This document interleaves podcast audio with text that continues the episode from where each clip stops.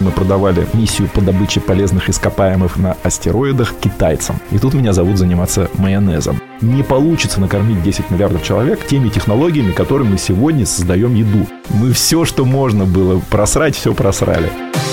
О новых направлениях, скиллах, образовании и востребованных профессиях. Коммерсант ФМ «Карьера». Ведущие Михаил Гуревич и Роман Тышковский. Всем привет, это Михаил Гуревич, коммерсант «Карьера», подкаст, который вы можете слушать на всех платформах, где вы найдете слово «коммерсант», «коммерсант ФМ», там обязательно есть и коммерсант карьера, который я веду вместе с моим постоянным соведущим Романом Тышковским, управляющим партнером Оджерс Бернсон. Привет, Ром. Всем привет.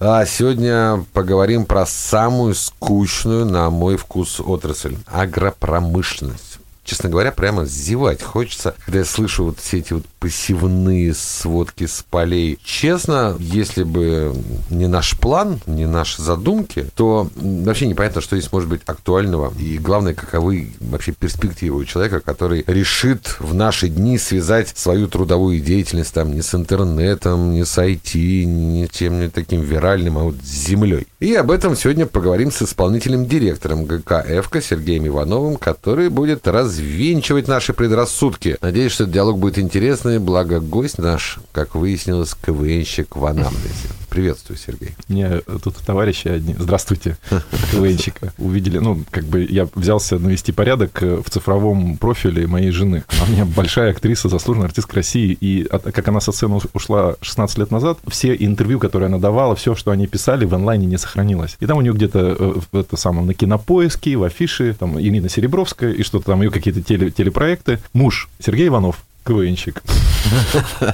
И мне такие говорят, Сергей... Хорошо, что не ФСБшник, да? Я, я, я очень давно уже от этого всего, да. Сереж, мы, когда думали пригласить тебя, мы исходили из двух вещей. Первое, что ты работаешь в отрасли, и, наверное, один из самых интересных людей в этой отрасли с точки зрения подхода к тому, как можно построить карьеру. А с другой стороны, потому что у тебя самого карьера, если взять твой анамнез, начиная с КВН и до, дико интересно. Вот как тебе кажется, у тебя у самого карьера удалась? Если говорить в терминах удалась, не удалась, рассуждать в той точке, в которой ты сейчас находишься, паруса надуты, ты чувствуешь, что ты правильным делом занимаешься в правильном месте и правильными методами. Тут она однозначно удалась. Ну, мне нравится, где я работаю, и с кем я работаю, и чем я занимаюсь. Наверное, за всю мою карьеру не было такой же звонкости смыслов ответов на эти вопросы. А вот с точки зрения того пути, по которому я иду по жизни, он же шире, чем карьера, и куда-то я же должен прийти. Образ на мой, он ну, точно не бизнесом ограничивается. И вот дальше, куда вот здесь мои там карьерные карьерные устремления приведут, они меня приближают к той моей цели, или они меня там, наоборот, тормозят, этого я не знаю, честно. Кстати, интересно, то есть карьера – это не про бизнес же, да, это про, про жизнь. Да, да, это вообще про жизнь. И, соответственно, достижение в бизнесе с точки зрения вот человеческой карьеры – это ну, такой побочный эффект. У меня вообще очень долго ломало, вот я наемным начинал работать,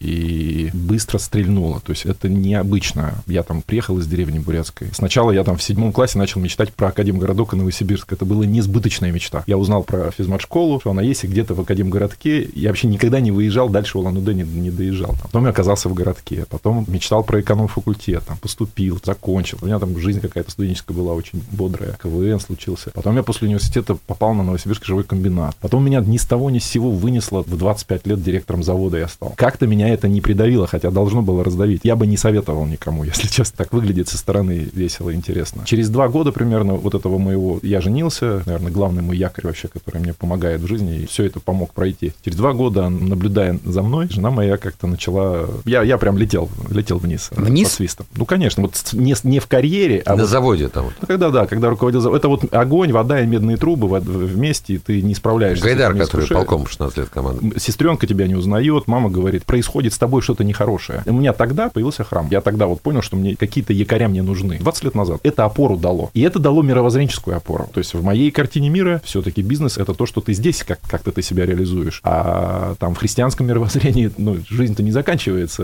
Это мгновение какое-то вообще маленькое. И ты вот в это мгновение просто, оно определяет, где ты потом будешь. То есть христианство дало более глобальный взгляд. Да, оно на мою карьеру наложило проблем кучу, если честно. Потому что это же очень важные условия определяет, как бизнесом заниматься. И ты, когда наемный, ты же не, мож, не можешь диктовать условия. То есть ты все равно, то есть культурологически ты подчиняешься идеям или представлениям о правильности акционеров твоих, то есть твоих старших, на кого ты работаешь. Старших И это товарищей. клинч. Это всегда клинч. Помню, меня прям диссонанс такой разрывало. Я себе разговаривал, ну я, за, ну я же работаю, вот у меня есть там, я, это вот моя работа, я там, у меня есть там начальник или акционер. И потом я в какой-то момент понял, что я не могу так. Мы разошлись, хотя там карьера тоже была успешная. Ну, то есть твой поход в, в собственный бизнес, да, был он... в первую очередь продиктован тем, что я не мог выбирать правила. Ну, то есть это побег от правил. Да. Но ведь оказавшись в собственном бизнесе, с точки зрения карьеры, ты попал еще больше правил. Еще в более, да, это моя иллюзия следующего уровня случилась. То есть я думал, что я для того, чтобы определять правила, я должен быть партнером, одним из акционеров. И для того, чтобы заниматься бизнесом, я должен заниматься бизнесом с теми, кого я знаю давно, с кем мы учились в школе, там, вот, в университете. И вот мы вместе собрались, у меня там большая доля, не контролирующая, но большая.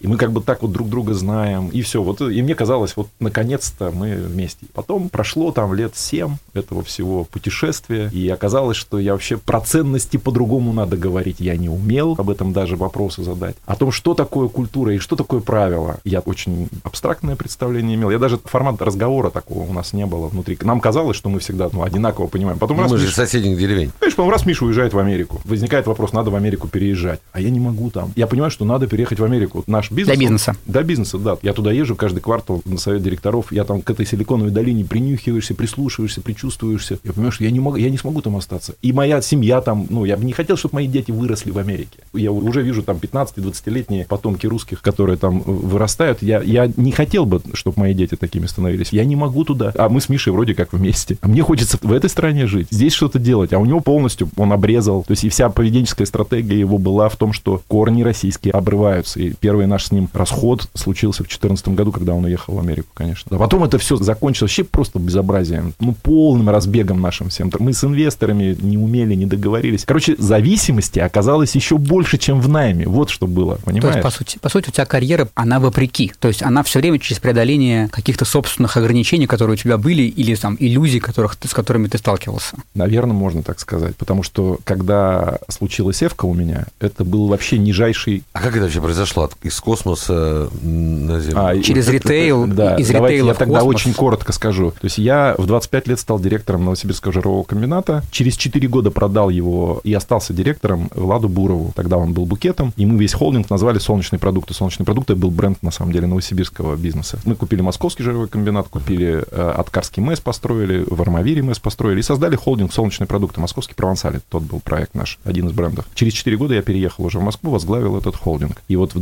2008 году, важный факт биографии, мы делали слияние с Эвко, и мы год жили как одна компания тогда. Я тогда компанию узнал впервые. Потом я в 2010 году, ну, слияние не состоялось, кризис. Отлучился в космос. Кризис был. Я в 10-м от Влада ушел, потому что мы вообще с ним разбежались. Мы по-разному смотрели на то, как бизнес должен быть. Он слишком долго увлекался. Ему трудно было продать какой-то кусок, он трудно было сфокусироваться. И мы взаимопонимание потеряли. Он там мне предъявлять стал, что там я то не тяну, это не тяну. И, короче, как Это вот к нашим слушателям, если вы думаете, что собственный бизнес с партнерами, это вот когда вы вместе все бежите хорошо, то вот иногда вы бежите, а иногда вы я в конце делите. в конце ты был в солнечных продуктах младшим партнером. Еще такой был Так, статус. потом отлучился в космос. Я выхожу, Мне я понимаю, что мне, ну, я не могу ничего не делать. Я себя считал самым крутым топом на тот момент, ну, одним из точно в, в стране. Молодой, у меня там почти миллиардный бизнес построенный только что, у меня команда, там все там за- за- зажигаются. Я думаю, я вот должен реализовать этот капитал свой. И первая попавшаяся вакансия, первая вообще, я ничего не искал. Элла Сытник, коллега твоя, она нас знакомит с Вадимом Дымовым, и я думаю, блин, дымовские колбасы. Вот такой пипеточный бизнес с точки зрения индустрии. Я думаю, вот я сейчас туда как приду, и как развернусь и сделаю лидера там федерального 30-процентного. Бренд офигенный, потенциал мощный, у компании есть производство в Красноярске, и вот можно сделать опорные точки Красноярск, там, Новосибирск, Москва, где-нибудь на юге сделаем свое производство мяса, и как бы под эту пришел к Вадиму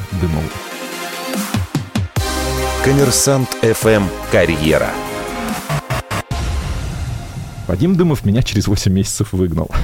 Так, со звоном не буду. За что выгоняют лучших топ-менеджеров? Я думаю, что я себе очень много позволял с ним. Если с Владом Буровым я долго выстраивал отношения, то есть он привык ко мне. Сибирь, она воспитывает такую штуку. То есть э, там притирался, а здесь такой ты Ну, сразу вот, например, с, Владом Буровым как заявил. было? Он, он со мной в какой-то момент перестал матом разговариваться, потому что он переходил на мат, а я вот не терплю просто. Молодой был, не знаю, какая дерзость какая-то была. И я прям ему, «Ну, как ты со мной разговариваешь? Ильич, ты, ты сам со мной первый начинаешь так говорить. И он это как-то признавал за силу. Ну, все равно он молодым, он меня поднял. То есть я был птенцом его, то есть он, он меня как воспитанника своего воспринимал. Это а было... Дымовым так не получилось. А я с, с Дымовым, с Вадимом стал ровно как я с Владом. Поведенческую модель, как у меня там была, сразу ее на Вадима Дымова перенес. И прям так я ему правду, матку, эмоционально какие-то челленджил его, по-моему, жестко. Ему тяжело было со мной. Я был тогда, наверное, ну, не очень адекватен, если честно. Так, ну а дальше как космос? Вышел, и мои друзья, Миша Кокорич, мы с ним вместе на, на Олимпиаде по физике познакомились. Он долгое время, когда вот моя карьера строилась, он говорил, придет время, у меня бизнес будет такой, когда я тебя смогу нанять SEO. Я говорю, ну давай. В общем, друзья меня зовут вместе делать бизнес. Компания Техносила. Я захожу туда, я занимаюсь просто операционным,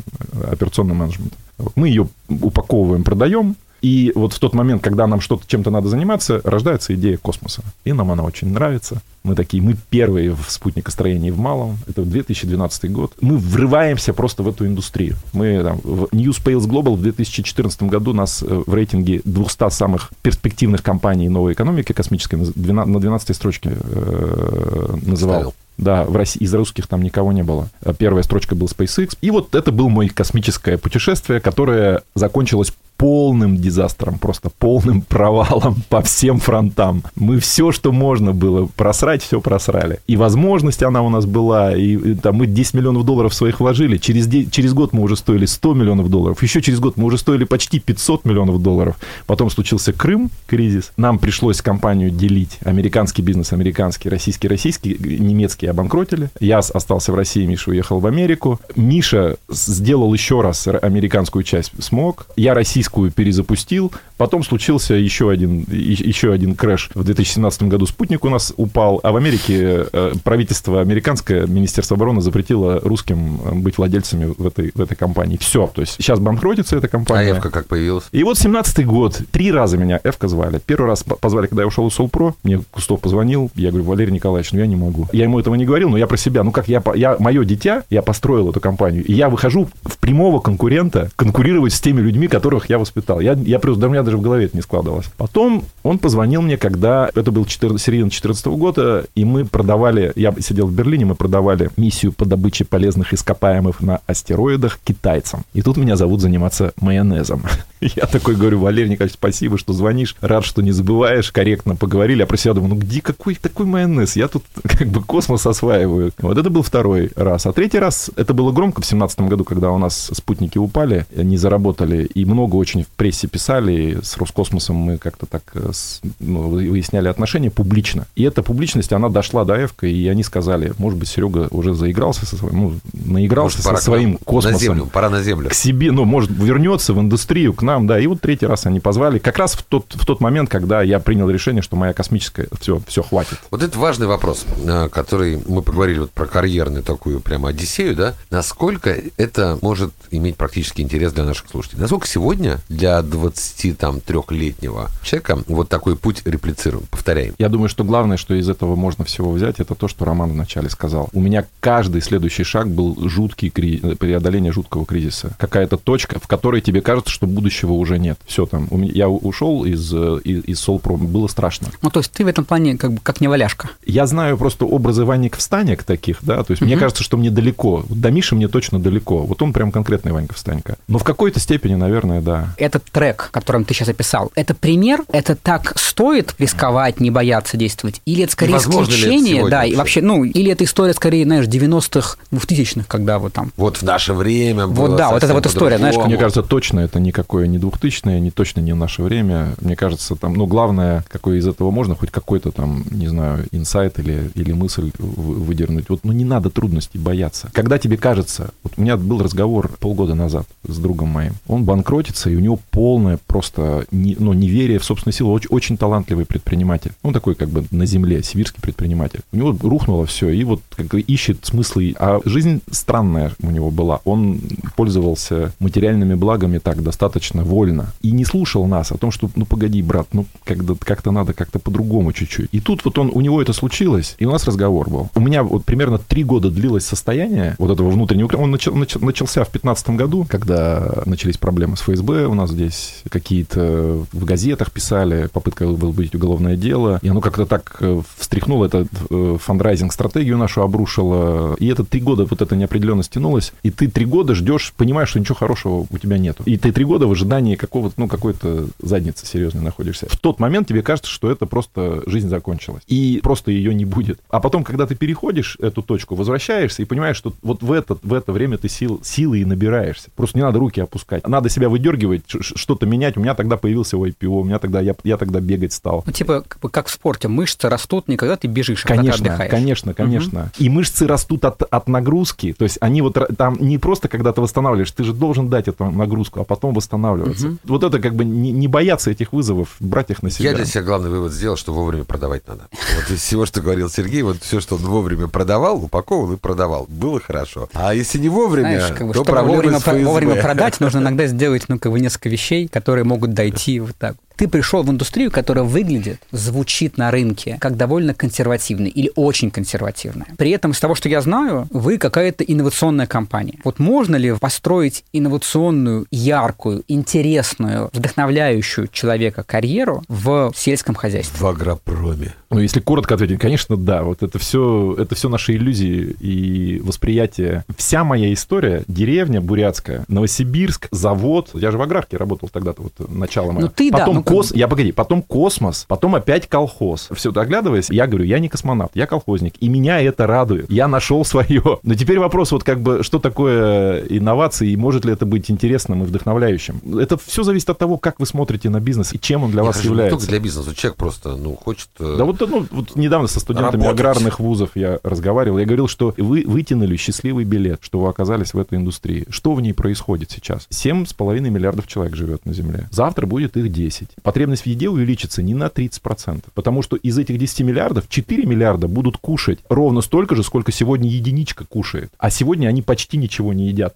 Мясо, молока. Потребность в еде увеличится в 2-3 раза. Ее будет не хватать. И те, кто понимают, как работать с землей, как создавать еду, это будет супер востребованные специалисты и супер востребованная индустрия. И все, что сейчас рождается вот в теме Deep Food Tech или еда будущего, оно все драйвится тремя вызовами очень простыми. Это голод. Не получится накормить 10 миллиардов человек теми технологиями, которыми мы сегодня создаем еду. Невозможно. Будут очень много говорить вам, что это возможно. Я в этом уверен. Невозможно. Я очень глубоко разбирался. Потому что потребность будет в 2-3 раза. Мясо потребуется не 300 миллионов, не 400 миллионов. Сейчас 300 миллионов тонн в год съедается. Есть оценки, 900 миллионов тонн мяса потребуется. Голод. Вот этот вызов. Второй вызов – экология. Мы очень вольно обходимся сегодня с э, окружающей средой, создавая еду. Это прям вызов из вызовов. Там Ты про то, что главные загрязнители это не машины, а коровы? именно вклад в парниковый эффект от животноводства Выхлопные газы коров. Именно так. Э, Где-то примерно 16% от 100% парникового эффекта, 14% у, у всех машин. Мы это просто не осознаем, потому что мы живем в городах, мы этого не 14% видим. всех парниковых вот этих вот газов. Это транспорт, машины? А, транспорт. 16 коров. А То есть коровы- 16 16 коровы. животноводства, да. То есть, когда вот сейчас они там бьются за Да, они дышат метаном, а метан в 20 раз опаснее, чем просто СО2. Коровы, угрозы Коровы, да. глобальному потеплению. Если бы это были только два, это было бы все не так. Ну, можно было бы как-то их там моделировать, что-то там решать. Но есть еще третий вызов. Он связан с тем, что для того, чтобы накормить сегодняшние 7,5 миллиардов, и для того, чтобы сегодня еда была доступной, производители массовой еды вынуждены были пойти на серьезные компромиссы в отношении здоровья. Химикаты, пестициды, гербициды, антибиотики. Пальмовое масло. Не надо про пальмовое масло здесь ничего говорить. Вы ничего о нем не знаете. Пальмовое масло, дай бог, вот пальмовое масло было бы понятным всем. Вот в нашей стране оно просто... Это одна из причин, почему мы активны сегодня в информационном поле, почему я вот очень много этим занимаюсь. Потому что мы информационную войну за пальмовое масло проиграли. Это ложь, обман, вот все, что в, в общественном сознании про пальмовое масло существует, все перевер, перевернуто не хватит нам этой передачи, просто Да, мою да. точку зрения примите. В растениеводстве очень много всякой химии для того, чтобы эффективность была. Антибиотики, гормоны роста, химическая кастрация. Для того, чтобы вы сегодня создав... ну, мясо э, производили массово доступным, вы вынуждены, просто вынуждены кучно содержать животных. И что это значит для людей, для Кучное карьер? содержание животных. Давай тогда туда, да. Новые знаешь, технологии. смотри, что Сергей, такое? Что такое новые? Сергей, вот, то есть, мы говорим, вот есть агротех, а есть агропром, да, вот, по сути, вот то, что я сейчас слышу, такой путь из агропрома в агротех. Вот как эта карьера вообще, да, для людей, где они там себя Ну, находят? во-первых, земля будет супер дефицитным ресурсом. Люди, которые знают, что такое земля, а это и есть, агр- ну, вот те, кто... Что такое знаешь, что такое земля? Объясни просто, как бы раскрой. Как вырастить пшеницу, как вырастить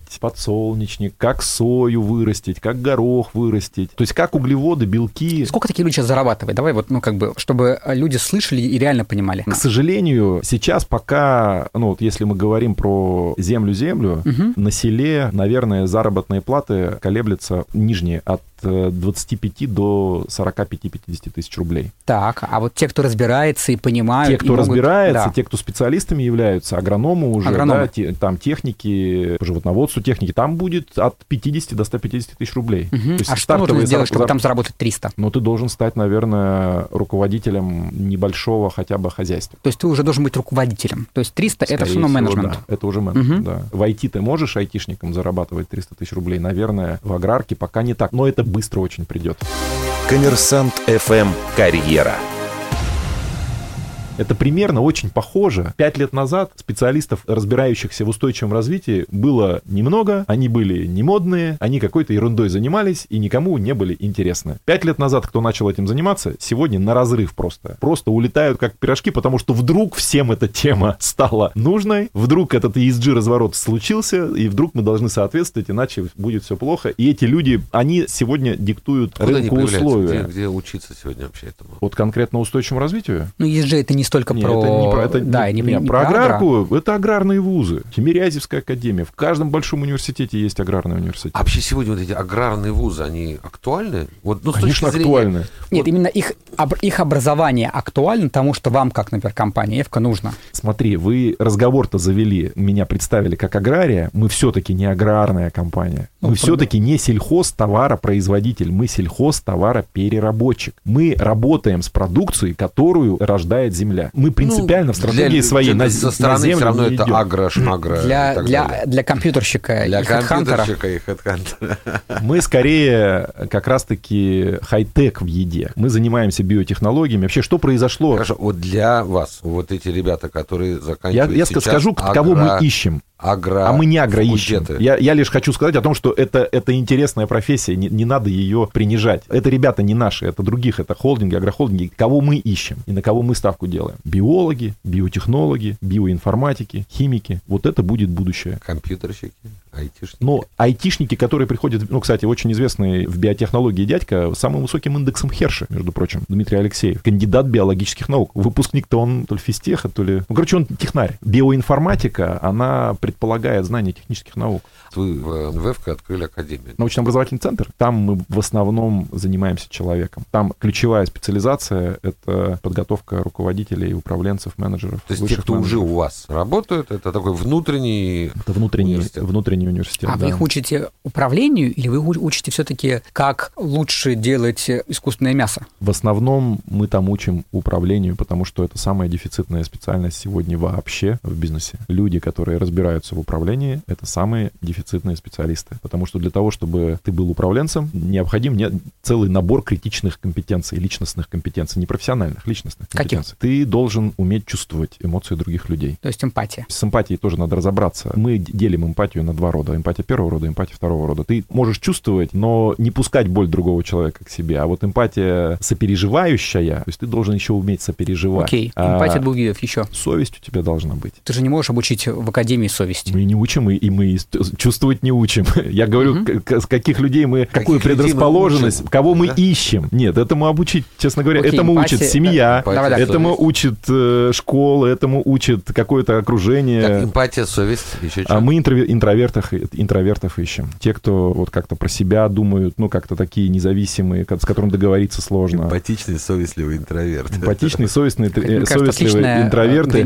на- Ребята, которым профессия, ну, и интересно разбираться глубоко. Любознательность. Любознательность. И еще у нас есть такое свойство, мы его называем вид придурковатый, иметь вид, вид веселый, немножечко придурковатый. Знать С иронией, весело, с иронией относящийся к себе. Потому что если ты начинаешь заниматься управлением, в твоей жизни гарантированно ежедневно начинают появляться факапы. Ну, то есть, ну, как бы, вот ты будешь вот постоянно во что-то вляпываться. Если ты будешь слишком серьезно к себе относиться, тебя разорвет от этой гиперответственности. И вот эта возможность, ну, как-то сбросить вот это напряжение, она очень важна. А это вот, вот, вот у людей, у которых есть самоирония, посмеяться над собой как-то так. И самое важное, наверное... совестливый интроверт, Ну, погодите. который умеет переживать иронично собственные факапы. Ты, кстати, вот скажи, Ром, Да. как- Это, мне кажется, отличное название на вакансии на HeadHunter. Просто вот Да, так кстати. описание ищем таких. Все. Но я А ты еще согласен, добавлю что вам. управленец такой должен быть? Я согласен с тем, что Сереже нужен такой управленец. Ну, то есть, в их компании, да, вот такие управленцы достигают лучших результатов, потому что их культура, их подход к бизнесу, их э, ценности, вокруг которых построена компания, да, такое есть. Могут ли быть управленцы другими? Конечно, могут быть. И они будут успешными в других индустриях. И очень хорошо, когда акционер компании и SEO компании понимает, какие люди у него работают. Я согласен с Романом, что э, мы ищем под себя, конечно. У нас она оригинальная культура сосуще- существования внутри компании. У нас, например, среди акционеров ни у кого контроля нет. У нас нет главного босса. То есть у нас мы всегда договариваемся. У нас как бы культура круг- круглого стола. Первый. Евросоюз, а агро-евросоюз. Ну, артель можно, наверное, больше по-русскому как назвать, там артель какая-то такая, да. Я думаю, что точно универсально для то, что важно для того, чтобы состояться в жизни, это два, две вещи. Мне кажется, вот ну, две фун- фундаментальных. Первое, иметь мечту. Если ее нет, искать. Ну, потому что если нет у тебя образа мечты, куда я хочу прийти, кем я хочу стать, чем я хочу заниматься, у тебя не будет источника преодоления трудностей, тебе неоткуда будет на, на языке нейрофизиологии дофаминчика, серотонинчика подпитывать. А куда они дальше Первая идут? мечта, второе, Да, да. это профессию свою полюбить. Все-таки мы говорим о том, что сегодня у нас новое время, и человек работает, занимается не одной профессией, не работает не, на, не в одной компании. Куда люди уходят э, после явки? Вот с этими навыками, эти вот эмпатичные, совестливые интроверты. Где они еще востребованы потом? Ваши коллеги в 2011 году из э, газеты «Комсомольская правда» написали материал интересный. Я не помню, как он назывался. Вот у человека память. Вообще, да, колхоз.